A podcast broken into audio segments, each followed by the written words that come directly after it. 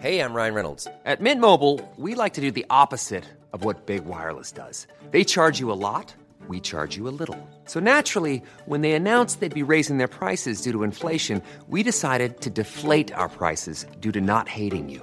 That's right. We're cutting the price of Mint Unlimited from $30 a month to just $15 a month. Give it a try at mintmobile.com slash switch. $45 upfront for three months plus taxes and fees. Promo rate for new customers for limited time. Unlimited more than 40 gigabytes per month. Slows. Full terms at mintmobile.com. Den där... Den här bruden som du håller på med. Eller ni förälskade. Prata inte för mycket nu. Det här är en podd. Ja. Kan vi klippa tillbaka? Ja, jag får klippa i början. Nöden har ingen lag. Vi, vi, vi. Hej! Stötta gärna oss på Swish. Nummer 123 535 4857. Ni kan också följa oss på Instagram och Facebook under Cyril och Stig. Välkomna till ett nytt avsnitt av podcasten Cyril och Stig i otakt med samtiden. Podcasten produceras av Storyhood. Dagens gäst är vi själva. Ja, idag sitter vi här hemma hos Stig på äh, Lilla Essingen. I en dunkelt belyst, stökig lägenhet med en katt i det enda fönstret där persiennerna är uppdragna tror jag. Ja, jag har ju faktiskt fem fönster. Har du, har, du, har du sett filmen Donnie Brasco med Johnny Depp och Al Pacino? Ja. Det är lite så mitt liv ser ut just nu. Det är därför jag har varit under radarn och vi har blivit fördröjda med pod, po, eh, podcasten och allting. Jag träffar ingen. Egentligen är orsaken ditt och Claes Östergrens fel. Va? Ja, för, för att alltså, när jag träffade Claes senast, det var det är ju 10, 12, 13 år sedan. Och då satt han och beklagade sig över hur fattiga författare, att man tjänade så lite på böcker. Och att därför byggde han hus. Och alltså var, var kroppsarbetare också. Och sen har jag hört dig be, beklaga sig i alla år eh, och hela tiden över att, att du, du är rädd för din ekonomi och sånt. Eh, och jag har ju en utbildning på universitetet i statsvetenskap och jag jobbade på justitiedepartementet i 20-årsåldern och jag var på väg in i UD när jag blev journalist där men jag tror att den karriären raserades den dagen jag hamnade i slagsmål på konsulatet i New York. Så, så statsvetare har jag ingen karriär som så då tänkte jag så att, typ att, att jag måste ha ett, en extra utbildning typ är bra att ha. Och då hade jag jämt haft omkring mig kriminalitet och missbruk och erfarenheter av. Så då har jag utbildat mig för att jobba terapeutiskt med folk med trauman och missbruk och våld och kriminalitet. Och, och då gjorde jag i, höst, i våras praktik med kvinnor med självskadebeteenden. Nu gör jag gangstrar och missbrukare, gängmedlemmar och sånt. Och, och vi sitter i då på dagarna i typ terapigrupper och, och typ man pratar rädsla, flyktbeteenden, eh, våldsbeteende, kriminella mönster. Eh, alltså alla, alla vi och de har ju liksom då har fått ofta för lite av all, eller basala behov som närhet, ömhet och kärlek och sådär som barn och sen, och sen har man burit på mycket ilska och smärta och allt, allt sånt. Så det är en väldigt, första veckan var skittung men de tre senaste veckorna har varit jävligt givande. Allt, eh, trots att kompisar tycker att man är helt knäpp, går in i folks trauman hela tiden. Men, men det, är- det, det är en jävla resa, jag lär mig mycket själv. Men förutom det då så, så har jag, Leo Carmona då fått en förfrågan efter vår bok Spelet är spelet om att göra en tv-serie för HBO, motsvarighet till det Svensk The Wire. Så då intervjuade jag i researcharbete gängkriminella. Och så gjorde jag, innan dess gjorde jag en, jag, jag gör ju knappt artiklar längre men jag, gjorde, jag fick ett erbjudande från café som inte gick att motstå. Det var dubbelt så mycket betalt än det jag hade fått högst någonsin förut. Så då, då kan jag göra journalistik igen. Anledningen till att jag slutade var ju för att det var för dåliga arvoden. Och då gjorde jag fotbollshuliganer. Då intervjuade jag poliser på kväll, på morgnar och typ så här huliganer på nätter och liksom. Och nu är det med de här förorterna så jag har typ levt, eh, äter, sover, kriminalitet. Typ. Ja, kriminalitet, alltså jag vet inte om man ska kalla den här... Vi höll ju på en hel del då med research när vi höll på att skriva det här manuset om. Med huliganer ja. ja precis, du var medförfattare Och till jag är filmen. så här tveksam till att kalla det kriminalitet. Är man intresserad av att slåss och det sker på någorlunda reglerade former så kan man inte kalla det kriminalitet. Nej, jag tycker inte heller det. Du har ju läst artikeln. Ja. Det är nästan så att polisen ser det inte heller som det. De måste Nej, men alltså det, det är lite grann som att man överkriminaliserar vissa handlingar. Alltså, vi ska ju sen komma över till det här med metoo och dess skadeverkan i Sverige. Men där kan man se hur i Sverige så kriminaliserar man en massa saker som folk i gemen absolut inte betraktar som kriminalitet. Nej, för det du menar med huliganismen, om man slåss på lika villkor Ja, och ger ja. upp man mot man, då, då är det inte inte kriminalitet. Men däremot så, eh, så har man ju väldigt svårt att kriminalisera saker som är kriminalitet. Mm. Alltså det finns ett gap i Sverige mellan vad folk uppfattar och är det gapet för stort blir väldigt farligt. Ja, det här vinster i välfärden, alltså att den här Emanuel tar 100% på flyktingar. Ja, alltså, så. det, de, Det är kriminellt. Kristersson, den här moderaten som vi kommer in, komma in på valet också. Ja. Han sålde ju ut allting i hela Stockholm till 10% av värdet. Ja men alltså det, den kriminalitet som finns i Sverige det är manschettkriminalitet. Och den är mer eller mindre legal. Mm. Och jag lovar dig, de där männen har mindre moral än vad normala kriminella har. Mm. Och det kan gå in på också då, då eftersom du, jag tror inte vi har pratat så mycket i podden om det, kanske senast med Erik Hurstadius, men, men du och jag privat har ju pratat om det situationen i Sveriges förorter. Och jag var ju i Gottsunda veckan. Det är standby nu faktiskt. Om det ringer måste jag dra till Hallunda och prata om Hallundamorden med en eh, därifrån. Eh, Men jag var i Gottsunda då. Det, det, det går till lite så att Leo träffar folk i fängelset och sätter ihop mig med dem. Jag gör research och sen har jag journalister som skriver ut det och sen skickar vi det till, till alltså skriver ut, printar på det och så skickar vi det till Leo och sen gör vi synopsis. Men, men i alla fall där i Gottsunda var ju situationen, när jag såg situationen, upplevde den på riktigt. Jag har ju varit i Rinkeby och sådär liksom. Men, men mer i små ärenden. Men nu när jag fick det, när folk berättar verkligen hur de lever så är ju situationen mycket värre än vad jag trodde. Det går alltså, man tror, sossarna har varit så glada över att ah, vi höjde straffet på, från eh, olaga vapeninnehav till eh, från ett halvår till två år. Eh, oj vad bra liksom, då fick vi bort vapen. Men så är det inte. Nu, nu, nu har de här killarna som jag träffar, de låter 10-12-åringar bära deras vapen och, och, och gå bredvid dem. Eh, jag mötte en tioåring som just hade knivhuggit sin första person. Uh, offret också, var också en tioåring. Han golade inte för det hade han lärt sig i den kulturen att det gör du inte. De där två tioåringarna skulle du ju bara liksom vilja krama och gå på bio och bjuda på popcorn eller sockervadd på Gröna Lund eller någonting. De får ju inte ett liv som en tioåring ska ha.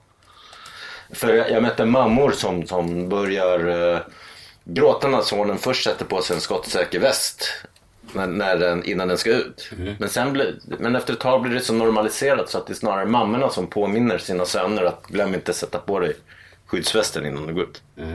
De här snubbarna jag träffat som var mellan, alltså de som styr och ställer som är högst i, i gangstertoppen i de här områdena, de är ju min ålder. Alltså 45-årsåldern typ. Eh, medans eh, de näst högst i hierarkin var de jag träffade som är på gatan i 25-30-årsåldern. Eh, de hade ju skyddsvästar på sig också alla. Och det var ju liksom, då har jag ändå, jag har ändå varit i krig. Jag har bott i, i New Yorks hårdaste område. eh, Jamaica Queens. Jag har bott i getton i New Delhi, Phnom Penh och liksom. Men här blev jag riktigt rädd när, när jag frågade så här, typ för de bara, ja, men ska inte Cyril ha en, en skottsäker väst? Jag bara, vi stod utanför centrumet där i Gottsunda. Jag bara, varför då? Eh, när sköts det någon senast? Eh, två dagar sedan. och så sa de också när de skjuter sig, de, även när de skjuter på sina fienden, liksom, de stod inte för att de skulle vara bättre än andra. Du skjuter från 50 meters avstånd och de menar att ja, om du står med de människorna, då får du skylla dig själv om du blir skiten. Även om du är oskyldig. Så många oskyldiga drabbas också. Eh, ja, och, och så när jag frågar liksom så här, skola, so, eh, skola, SOS, polis. Alltså de har tagit sin hand ifrån dem. Alltså, när de här växte upp när de var 10-15 då ringde ju skola hem om de skolkade och så. Men det gör inte skola idag. SOS är inte där. Kommer in en polis som sa, hade du kommit hit och gått sådär själv? Eller då hade vi trott att du var en snut. Och, hade det varit, och även om det hade varit en snut så hade vi spöat dig och kört det härifrån.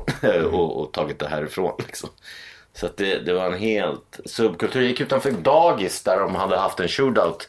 Och det var skotthål från Kalashnikovs.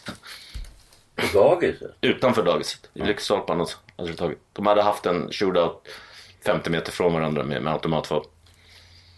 Så situationen ser ju verkligen inte bra ut. Alltså det känns som samhället har tagit sin hand helt ifrån de här områdena. Och när du och jag var ute och käkade med Erik Stadius efter förra podden. Då frågade Erik mig, vad, vad ser du som lösning på de här miljonprogrammen? Och det är det ju fortfarande. Jag, jag har ju något utopiskt socialistiskt tänkande och det är att liksom, att det löser sig om alla får jobb och de får sina områden renoverade och infrastrukturen blir bättre, all, allt sånt där. Men han bara, nej men det är kört. Min, min, den enda quick fix jag kan ha då, det är väl som Hawaii när jag skrev Mitt mörka hjärta att du har folk från, som är som de själva som kanske är vakter i områdena och sådana Ja, det är grejer. det jag tror på. Du måste ju ha... Du kan inte komma ifrån utifrån för då blir det som en... Nej, nu har du Securitas på biblioteket i de här områdena. För de, de, de vandaliserar ju biblioteken, står och skriker och, och bråkar. Och... Ja, nej, men så du måste ha folk som är deras egna som sköter ordningen. Därför det är liksom en utopi. Det blir som en ockupationsmakt. Om vi går in där som liksom Svensson med vapen. Mm. Ja, då blir det ju liksom strid. Ja, jag har ju liksom, jag har ju då, alltså den här situationen är inte olik i världen. Och jag har ju levt och, och rest i liksom hundratal, eh, ett hundratal länder och sådär. Och, och den här situationen vi har nu, nu har vi tyvärr inte i New York, och det, och det här har med invandring att göra. Jag är ju för en öppen invandring om det är som i New York. Att det blir en kosmopolitisk smältdegel. och Jag är ju själv kosmopolit och jag har själv varit invandrare där. Men, men det får inte bli som dit Sverige har blivit, att det blir LA. Eller som det är Paris, det varnade jag Leo om redan för tio år sedan. Jo, Att det skulle men- komma bilbrand. Jo men alltså New York är ju lite speciellt och sen måste man ju faktiskt påminna återigen. Eh, Giuliani må ju vara Trump-anhängare eller inte. Ja, alla PK-vänster i New York när jag bodde där på 90-talet, de hatade Giuliani för att han tyckte de spärrade in hem, hem, eh, hemlösa och sånt. Men han fick ordning på staden genom nolltolerans och eh, att han... Eh, Köra tresteget va. Du kan göra ett jourrättegångar också. Du kan göra två, men tredje så åker du in på livstid. Ja. Alltså det finns ju, folk fattar inte nödvändigheten av repression. Och eh, så länge man inte gör det så är, är det inte de som i första hand blir drabbade. Det är de svaga som inte får beskydd i förorterna. Och det jag säger till de här 25-åriga gängmedlemmarna att det finns ingenting för det där ute. Folk skjuter varandra för ett gram cola. Folk blir också paranoid och schizofrena på, på laddet. Eh, och den enda kriminell som, som klarar sig, det är den som aldrig åker fast. Eftersom det är här, de här är ju, håller ju på att slussas ut från fängelset. Så jag säger eftersom du är här har du åkt, redan åkt fast. Du har, du, polisen kommer snu, markera dig i hela ditt liv. Eh, du har inget att hämta i den här världen. Det är lika bra att börja plugga och liksom ta ner ditt högmod, byta till ödmjukhet och börja plugga och bli en Svensson. Det Alltså, själva grundproblemet är att eh, svenskarna som jag har inte haft krig på flera hundra år har aldrig förstått att det finns en status med våld. Och den grundlägger sig i att kvinnor dras till män. Och det är inte så att det är något fel på kvinnorna. Alltså i kvinnans DNA ligger det att hon vill ha beskydd. Och vilka är bra på att ge beskydd? Jo, det är alltså insatspoliser och det är kriminell, tungt kriminella. Jag sa det själv i en intervju nyligen att nej, jag, inte, jag tänker inte uppfostra min son till att bli feminist. Jag Nej. kommer uppfostra honom till att bli alfahanne med respekt för kvinnor. Nej, men det är, det alltså, jag tror att det, det som är nödvändigt det är att politikerna som inte vet någonting om det här. Va? Att man öppnar deras ögon på något jävla sätt. Och får dem att förstå att den politik vi har fört i flera decennier. Det har varit en, eh, kan man säga, en improduktiv politik. Ja, jag hoppas att någon jävla politiker lyssnar nu och hör det och tar till sig det jag sa där. Att okej, ni höjde straffet för vapeninnehav och trodde det var en quick med två år. Nej, ni har gjort det värre för nu springer 10-12-åringar alltså, omkring det med var ju vapen. ändå bra. Alltså, man kan säga så här, 1992 så hade du då den här domen. Före det så var det inga yrkeskriminella som bar vapen ute. Mm. Därför du hade två och ett halvt år du dömdes inte för vapeninnehav utan du dömdes för förberedelse till grovt rån. Och då var det två och ett halvt år minimistraff. Sen var det då sommaren 1992. Där var jag då från eh, Tabo Matsueda Ja. som var i dörrvakt på eh, kaféet. Det dröjde ju bara en vecka innan, när domen, för den fungerade prejudicerande, innan folk började visa vapen eh, i kön. Mm. Och fan, du släpper ju in dem därför att eh, det var ju en kille som blev skjuten som inte blev insläppt. Mm. Du vill ju inte dö heller. Okej, ska vi gå över till valet? Situationen är ju väldigt märklig. Jag hade, satt, suttit, jag hade suttit och hoppats att den bästa lösningen vore att eh, Socialdemokraterna, Liberalerna, Centern och Miljöpartiet bildar en majoritetsregering. Men, men sen, vänta lyssna nu. Men, men sen när jag satt och, och räknade på det så fick, skulle den lösningen bara få 49 procent. Och där är ju att Centern och Liberalerna vägrar ha med Vänsterpartiet göra. Medan alla på, på vänstern vägrar ha med Sverigedemokraterna. Och där ser jag det väl som att vi har två extremistpartier här.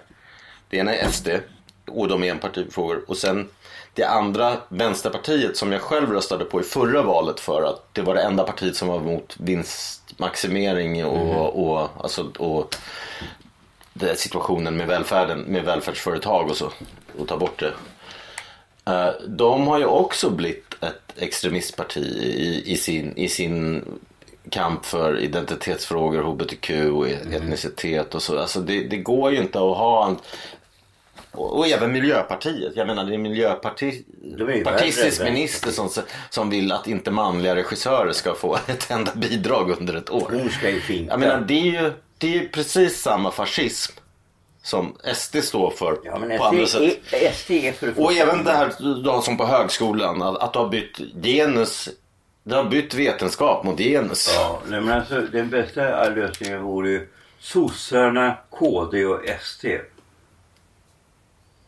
Ja, jag vet, jag vet att du gillar KD-tjejen. Du tycker hon är snygg. Nej men det handlar inte om det. Nej, precis. För att jag tycker du i vanliga fall är intelligent och det är inte ett intelligent re- resonemang. KD är ett ganska vettigt Men jag tycker- Alltså men- Lars Adaktusson är fan ingen dum jävel. Ja men såg du det där programmet på, på, på Agenda när hon, in, när hon Ebba Busch inte visste vem som hade Ja, skrivit. Röda rummet, Gösta Berlings saga, Dr. Glas och allra värst, hon visste inte vem författaren till Gentlemen var. Ja, men alltså, ja, alltså, du pratar här om bildning. Alltså jag kan ställa tre frågor till dig och göra det lika ställt. inte på den nivån. Kanske inte riktigt. Nej men det blir väl antagligen, det blir väl, det blir väl Moderaterna som vi pratade om förut tror jag, i förra podden. Det blir väl Moderaterna och KD med, med SD-stöd. Nej, jag tror det. Däremot kan det ju ta tid som sagt. Liksom. Ja, men alltså, jag tror att det, eh, det är viktigt att vi får bort eh, genusvetenskapen och det där. Och SD är inte alls... Alltså du får tänka på att det du läser om SD i tidningarna, det är fake news. Alltså de är inte så extrema som de har blivit eh, eh, utmålade. Nej, inte på vissa sätt. Alltså, alltså, alltså att, att den invandringspolitik de står för, stod för för, för 6-7 år sedan. Den har ju nu alla partier utom Vänsterpartiet. Eh, men om du kollar på kulturpolitiken Ja, men så är det, den är, ändå det är en karbonkopia på Goebbels. Så den är ju Ja, likadan ja. som Vänsterpartiets Men kulturpolitik du med genus. ha någon som håller på med det. Du tror väl ändå inte på allvar att de tänker satsa alla pengar på folkdans? Va? Det är ju sånt de säger liksom. Men, men, men däremot så... Men de kommer att se till att vi inte har något världsjävla museum och världskultur utan de kommer att försvara Ostasiatiska museet, Medelhavsmuseet och så vidare. Va? De kommer att föra en mer konservativ... De är ju liksom konservativa på samma sätt som KD är. Alltså mycket är vänsterns eget fel tror jag. För att när du har det här att du ska förbjuda nationaldagen och inte få gå med flaggor och sånt. Då har det blivit kidnappat av högerextrema eh, eh, partier. De här nazisterna men också typ SD som, som då värnar Ja, om det där. Och då jag tycker träffar- folk... När jag träffar unga människor idag, eh, framförallt unga killar som kommer hit till ön och så. Eh, det som slår mig, det, är- det är ju unga intellektuella mellan i 25 års ålder, här, 25-30 år. Det är ju att de är som typiska vänstermänniskor, men de är höger. Mm. Och de röstar SD. Ja, men alltså, så, alltså, det, här, det här är inte bara Sverige. Det här gäller i Frankrike och England också och andra länder. Kanske även USA. Att, att vänstern idag, den har, blivit, den, den har mest högutbildade. Det här finns det ju forskning på. Medan SD har mest lågutbildade. Ja, men alltså så de lågutbildade är smartare än de högutbildade. För alltså om du går på universitetet idag och samlar massa jävla poäng så blir du bara dum i huvudet. Läser massa genusvetenskap och får inget jobb. Ja, men det är ju inte bara det är fem poäng genus i varje kurs. Det är lite för mycket kanske. Det räcker. men, men jag menar du har ju alltid varit elitistisk. Det är konstigt, Ja, men alltså, det är konstigt din den- strävan hela Ja, tiden. titta och, och, och, ön. och din, din strävan och hela tiden ta parti för de obildade, den obildade massan. När du men- själv är bildad. Ja men alltså du måste skilja på bildning och bildning. Vad fan får du för jobb om du går på universitet? Titta här på ön. De unga driftiga killarna som tyvärr röstar i vänster eller FI. Mm. Eh, de jobbar ju som byggjobbare idag. Mm. Och så håller de på med konst vid sidan om. Mm. Eh, För att du lever ju inte, du har ju liksom så låga anslag till konst. Så däremot har du en massa intellektuella byggjobbare. Idag skulle jag säga att vi är tillbaka till min farsas generation. Min farsa var byggjobbare, vilket alla hans kompisar också var. Mm. Men de var ju med i Riksteaterns vänner. De hade bokcirklar. De liksom var precis som hos Peter Weiss. Mm. Eh, de var ju sossar allihop. Alltså ungefär som i Kvarteret Korpen filmen. Ja. Att du gick i kostym på... Ja. på, på Och första de var liksom väldigt sådär påverkade av amerikansk och italiensk film.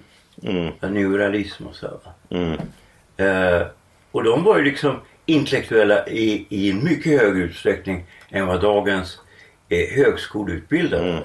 De kunde mycket mer. Ja. Nej, men det där jag har tänkt på vissa med sådana med yrken. Det har jag väl också funderat lite över att som situationen är nu så måste man begränsa invandringen för att ta hand om det vi har här. Fast jag skulle vara för en öppen egentligen. SD It's that time of the year. Your vacation is coming up. You can already hear the beach waves, feel the warm breeze, relax, and think about work. You really, really want it all to work out while you're away. Monday.com gives you and the team that peace of mind. When all work is on one platform and everyone's in sync, things just flow wherever you are. Tap the banner to go to Monday.com. Burrow's furniture is built for the way you live. From ensuring easy assembly and disassembly to honoring highly requested new colors for their award-winning seating, they always have their customers in mind. Their modular seating is made out of durable materials to last and grow with you. And with Burrow, you always get fast, free shipping.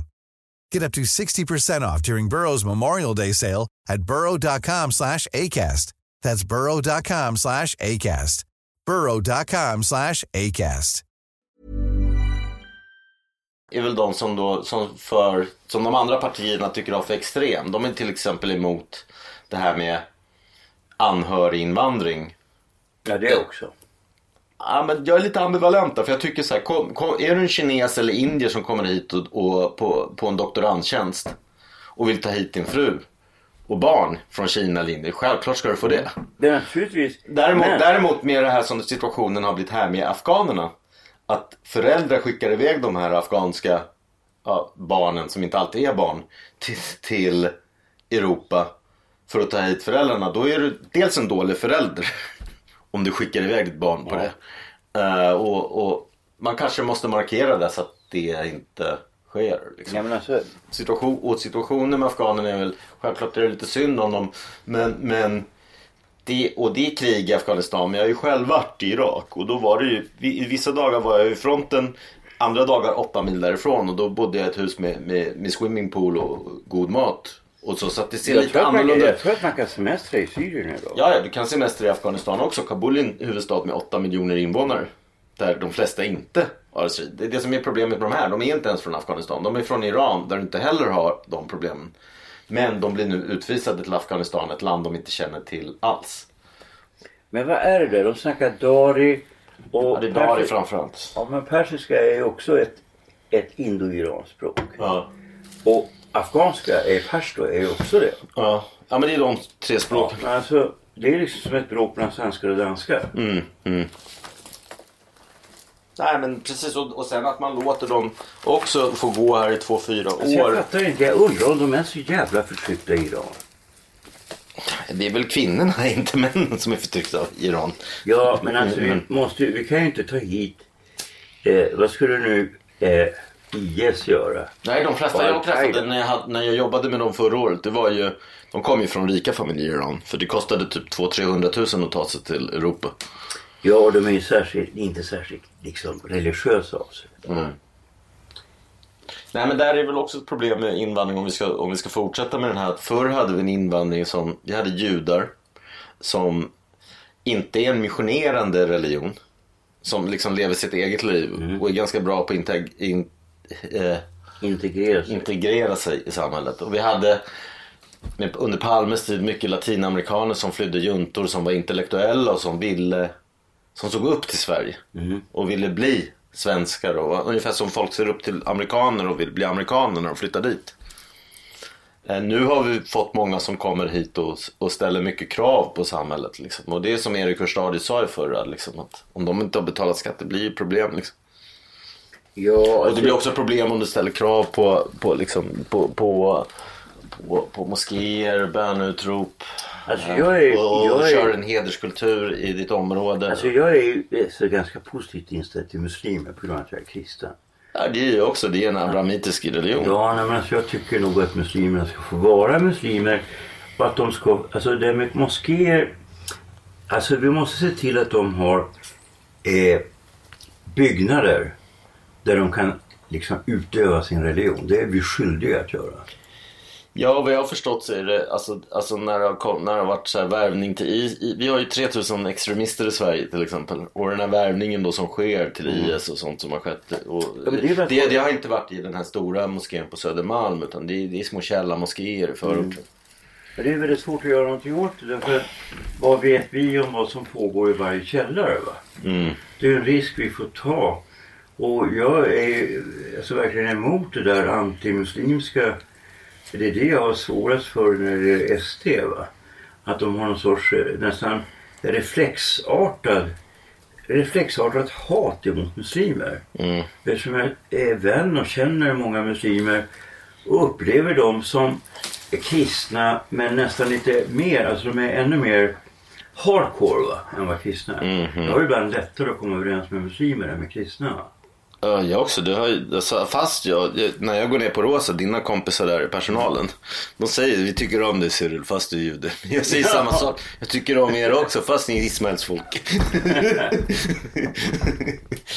Jo men de är inte så jävla med muslimska av sig.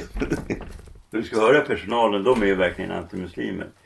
Jag jag förstår inte det där med att de har eh, muslimer i köket när de är så jävla hatiska mot, muslimer. Och de är kristna Ja, de är liksom, alltså man fattar ju det. De har varit förtryckta av muslimer i 2000 år. Så är ju inte du så jävla positiv. Och de måste ha liksom storebröder som vaktar. Jag snackade med hans skrädda. Hans fru hade ju felaktigt fö- födelsenummer. Ja. Därför att det, det, det funkar så, jag har ju varit i media, att eh, det är liksom alltså väldigt hård motsättning där mellan kurderna som är muslimer och, och syrianerna som är då kristna. Mm. Och eftersom de är då i minoritet, en gång var de majoritet faktiskt, eh, så, alltså på 60-talet, just i media. Men eh, risken att du blir kidnappad eh, som liten flicka är så pass stor att du måste ha en äldre bror som följer dig från skolan. Följer dig till skolan. Mm. Annars så måste du liksom fejka, för kyrkan är ju med på det här. Så de fejkar födelsebeviset. Mm.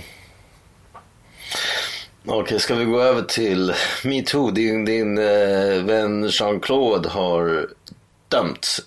Ja, Och trots, fruktansvärt. och trots att ni inte har umgåtts på 20 år nästan så, så verkar Ja, du inte har ha... visst umgåtts på 20 år. Vi träffades ju i Paris. Ja, men med mig. Och då tycker jag också, jag har träffat honom två gånger. En gång när jag gjorde ett jobb. Och, och, ehm, och sen där med dig Paris. Och då var han som du och Horace beskriver. Han drog ut min stol, serverade med vin och allting. Men jag anser väl också att det, det, det betyder väl inte att du inte kan behandla en kvinna dåligt om du är ensam med henne. Ja, men alltså, Varför skulle han göra det? Vänta, vänta, här, här vill jag bara avbryta. Det första han sa till mig då när jag träffade honom med dig, eftersom jag var en ny person för honom. Så sa han, har du hört några rykten om mig? Och då ville jag vara lite finkänslig. Jag bara, nej vadå? Att, att, att jag håller på med unga tjejer han då. Ja. Jag bara, jag vet inte. Så här, han bara, går det rykten om dig med? sa han nästan lite glatt. Jag bara, ja men bara att det går väl lite rykten att jag, att jag har supit och slagits. Men vadå, ingen rök utan eld. Jag har ju gjort, jag får skylla mig själv. Sa jag då. det hela är groteskt. Därför att han är liksom en så här, är tvärtom en väldigt korrekt person. Domen ser jag som väldigt märklig. Det tyckte ju till och med GV och sådana som inte gillar honom som person men som är, och, som är juridiskt kunniga. Tyckte ju, hade ju inte heller förväntat sig det här. Men då är det ju, det vill jag väl påstå då att det var då är ju fyra nämndemän från de politiska partierna. Sen var det en domare, Gudrun Antemar. Nej, när jag jobbade på justi- justitiedepartementet så, så jobbade jag lite med, med Gudrun. Det är en klok kvinna, liksom, tycker jag. Och det är en duktig jurist. Men, men däremot i hovrätten, när det bara är jurister, där kommer det falla. För jag har svår, lite svårt att se att om du börjar suga av någon, hur fan kan det bli våldtäkt under avsugningens gång? Även om man tryck, hade, han hade betett sig snyggt om man tr- ska läsa, tror den där. Vilket jag gör ändå. Då, då om man håller på och pressat huvudet och så liksom, han har betett sig snyggt. Men, men jag har svårt, fortfarande svårt att få till våldtäkt. För tänk dig själv att du slickar en tjej och hon trycker upp ditt huvud. Så där tror jag väl att han kommer få ett frikännande i hovrätten. Fast vi vet ju inte vad som har hänt och, och har inte hört de andra utsagorna. Vår gemensamma väninna, vi säger inte hennes namn. Nej. Men som, som både du och jag känner som jag hjälpte igenom en våldtäktsrättegång och där fanns det teknisk bevisning i form av att hon blivit drogad av crystal meth i håret. Ka- Kan man ta sådana hårprover. Hon hade också fått sin slida söndertrasad. Eh, Så där har vi en teknisk bevisning och den snubben blev friad. Ja. Okej, jag pratade med min syrra som, som har gått med igen. Eh, hon sa ju att de hade på, på Facebook-sidan, då hade du så här konstnärlig fri, eller du hade eh, tystnadtagning för filmarbetare och sådär liksom. Och, och så hade du för konstnärer hade du, eh, den hette konstnärlig frihet. Och hon sa ju att det och en annan jag pratade med konstnär, så att de kvinnorna som skrek högst där om metoo, det var ju de tjejerna som hade bröstat sig fram. Och där, där tycker jag väl lite som Åsa Lindborg skriver att eh, kvinnor har ju också ett visst ansvar själva. Eh, jag fick till exempel för bara några timmar sedan så, så kontaktade out of the blue en 25-årig tjej mig på, på, på sociala medier privat. Och, och frågade om, så här, eh, eh, om med förlag och sådär, vilka förlag man ska satsa på om man ska bli utgiven och så här. Grejen är, eh, hon har i sin släkt två författare så att hon hade kunnat kontakta dem. Och hade jag varit ful i det här läget hade jag sagt, ah, kom här och få titta på det och vi kan dricka ett glas vin och sen hade vi kanske antagligen haft sex. Eh, det hade varit omoraliskt av mig. Men, men jag, hade inte, jag hade inte varit värd att lynchmobbas i metoo för tycker jag. Nej, nej, nej men alltså måste... Och som jag ser nu när jag har, dels har jag mitt teaterprojekt med Ola Rapace, vi kan väl säga att det är teater där vi ligger i förhandlingar. Och sen har jag då det här med HBO med Leo. Jag har blivit väldigt populär hos unga skådespelerskor. Ja, men det är det ju, alltså, när då håller på med film och teater så är det ju regel att tjejer stöter på mig. Men jag är så jävla moralisk så jag svarar ju inte. Mhm. Däremot så, det här, det här frågade jag också folk jag känner som är konstnärer. Jag lyssnade, Liv Strömquist, Horror Sidekick där. Och Carolina Ringskog Ferradanoli tror jag heter. De har en podd som heter En varg söker sin podd som är faktiskt ganska bra och som Första avsnittet handlar om dig förresten. så det kan jag rekommendera att lyssna på. Nej men då, då sa Liv där att varenda konstskola hon har gått på, så, eh, så här, folkhögskolor, så har, har det, när det har bjudits in någon känd då, konstnär dit så har den haft sex med någon 19-åring i korridoren. Eh, sen när jag frågar de konstnärer jag känner, de kvinnor, så, så de säger att de har inte sett något sånt riktigt. Eh, möjligtvis då någon kanske liksom att det har hänt någon gång men inte att det skulle vara så vanligt. Så Ja, det, det kan ju, han- nej, det kan ju Jag handla har om aldrig gjort jag det kan, det kan ju handla om olika konstskolor och sådär. Ja, jag har aldrig gjort Jag har varit inbjuden. Jag vet inte hur många gånger. Det är ju så länge. Det är ju 30 år nu. Det är mer. Det är 35 år. Det skulle nog folk tro att du kanske har gjort. Ja, men jag skulle aldrig göra det. Nej. Nej, inte jag heller. Inte, nej. Nej men folk fattar inte att jag tvärtom är jävligt moralisk. För det funkar inte på sikt. Jag skulle aldrig göra någonting som var så här tveksamt. På grund av att jag är tillräckligt liksom, intelligent. Nej men där undrar jag också, de har hela tiden skrivit om Jean-Claudes makt. Eh, vad, är, hade vad är hans makt? Jag, jag tänkte ju- det när den där tjejen mejlade. Men vad hade han för ja, ja, makt? Vänta, vänta, vänta nu. Jag, jag har mer makt än honom för jag känner förläggare på alla förlagen. Jag skulle kunna visa ett förlag, men han, jag tror ingen skulle liksom lyssna på vad, om han sprang runt med ett manus till någon. Jag fattar inte riktigt. Nej, det är lite skumt. Eh, för det är, så, det är så många som har sagt det, att han kan stoppa dem i karriären och så. För det första är det väldigt otypiskt honom. Och för det andra är det så lite tokigt va. Hur fan skulle han kunna göra det? Men det är väl ändå ta, jag vill inte sitta här och, och vara hans advokat. Jag ändå tycker det är märkligt att DN fick ihop 18 kvinnor i sin artikel. Som var skriven av en bra undersökande journalist. En av de få yngre som liksom håller måttet tycker jag. Horace- Horace har träffat henne. Ja. Han sa utmärkt. Ja, ja men hon, hon är en av de få yngre som kan journalistyrket känns det som. Eh, eh, och sen min kompis Jesper Hoer, det är en bra kille. Och duktig journalist. Och han, han, han är också lärare på Journalisthögskolan. Eh, han skulle aldrig hållit på liksom fulat sig med, med, med ett reportage. Och han, han, men samtidigt gör man ju alltid en vinkel. Och han gjorde den här P3 Dokumentär om, om Jean-Claude. Och han berättade för mig att han intervjuade 100 personer. Och då är det 30 kvinnor av dem som menar att han har betett sig på ett oegentligt sätt. Ja men det beror på vad man menar med oegentligt. Jag tror att det är en kult. Alltså min personliga uppfattning det är att det är en kulturell sak. Och det har att göra med skillnaden mellan hur fransmän umgås med varandra mellan könen och hur vi i Sverige gör det. För jag reagerar ju inte alls över att Jean-Claude tar över axeln och så här, du vet. Ja, men det är inte metoo. Det, det är snarare om du tar folk i könet. Ja men det gör han ju inte. Eh, Det var ett i DN var det. Jag tror att han hade gjort något på Gabriella Håkansson på Manilla Ja, inför folk. Där fanns det ju vittnen också. Sen har vi ju den här, det finns en bra, jag glömt bort namnet men den valsar runt överallt på, på sociala medier. Och man kan gå in på Cyril och Stigs Facebook-sida. På, på, den heter Cyril och Stig på Facebook. Där vi länkar till artikeln. Det är en artikel från en konsttidskrift som jag tror has av det här eh, konstgänget i Göteborg. Det som skrivs där att, det är att de som har sponsrat Forum betydligt mer än, än akademin. Det är just Dagens Nyheter. Eh, och då har ju då inte akademin en granskande roll, vilket man kan tycka att en dagstidning har. Men, men enligt den här tidningen så tar upp grejer då. Den tar bland annat upp eh, Harald Bergius som är en snubbe som jag tycker väldigt bra om.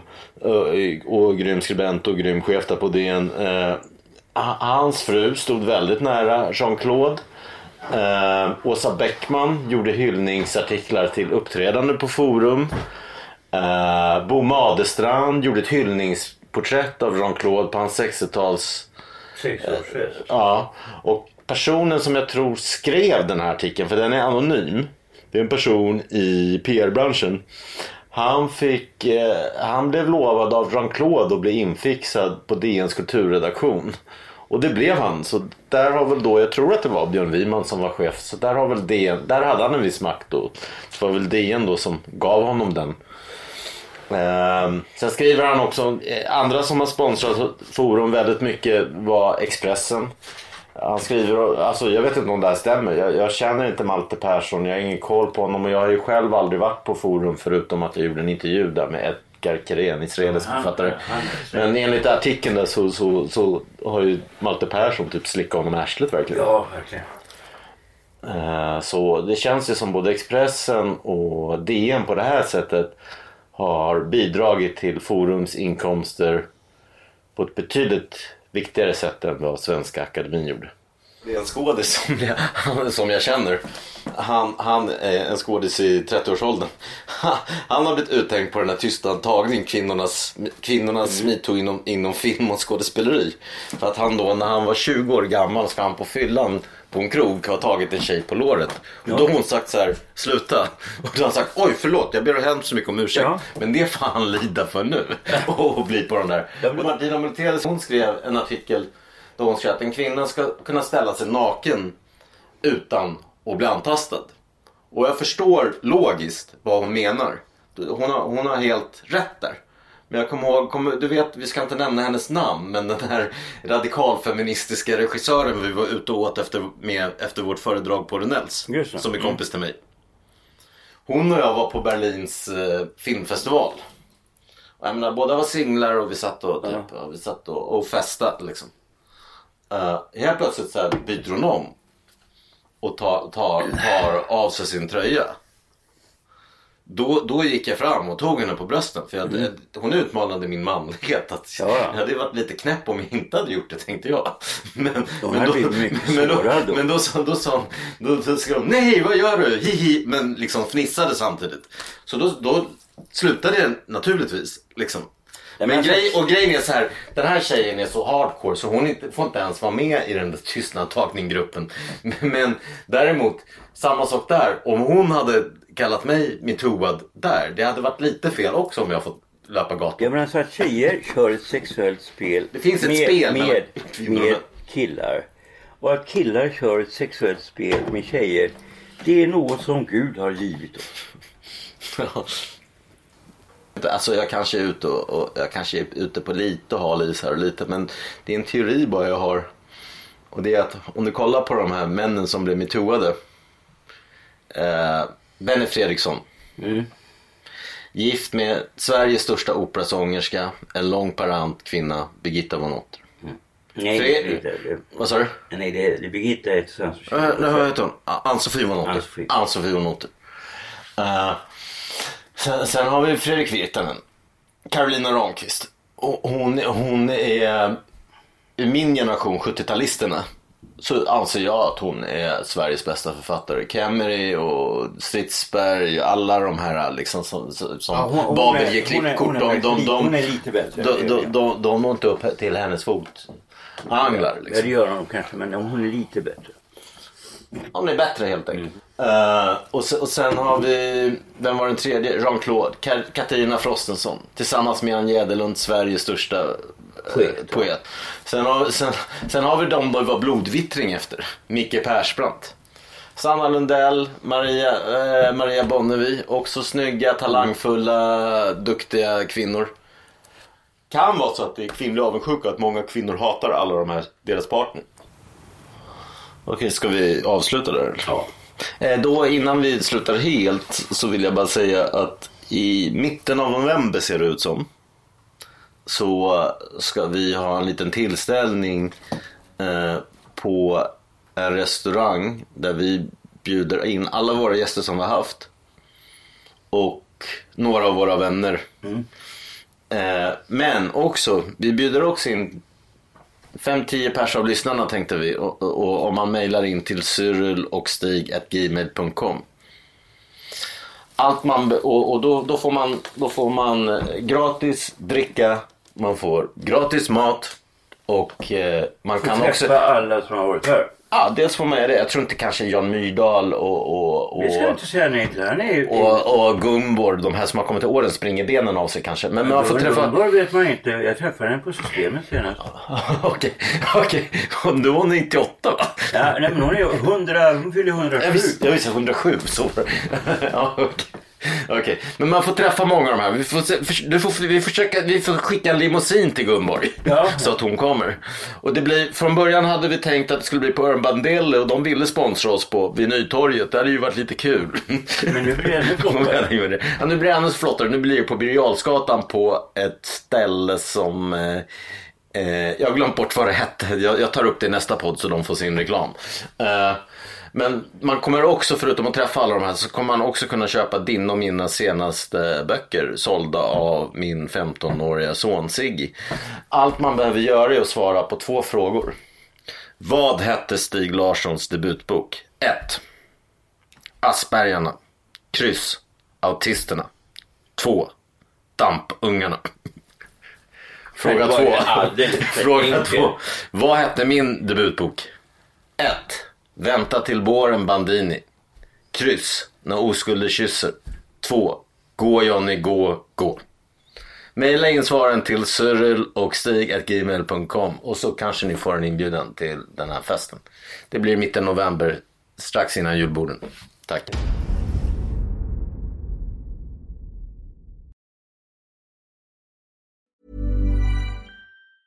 Hey, it's Danny Pellegrino from Everything Iconic. Ready to upgrade your style game without blowing your budget? Check out Quince. They've got all the good stuff shirts and polos, activewear, and fine leather goods, all at 50 to 80% less than other high end brands. And the best part? They're all about safe, ethical, and responsible manufacturing. Get that luxury vibe without the luxury price tag. Hit up quince.com slash upgrade for free shipping and 365 day returns on your next order. That's quince.com slash upgrade. Planning for your next trip? Elevate your travel style with Quince. Quince has all the jet setting essentials you'll want for your next getaway, like European linen, premium luggage options, buttery soft Italian leather bags, and so much more. And is all priced at 50 to 80% less than similar brands. Plus, Quince only works with factories that use safe and ethical manufacturing practices. Pack your bags with high-quality essentials you'll be wearing for vacations to come with Quince. Go to quince.com/pack for free shipping and 365-day returns.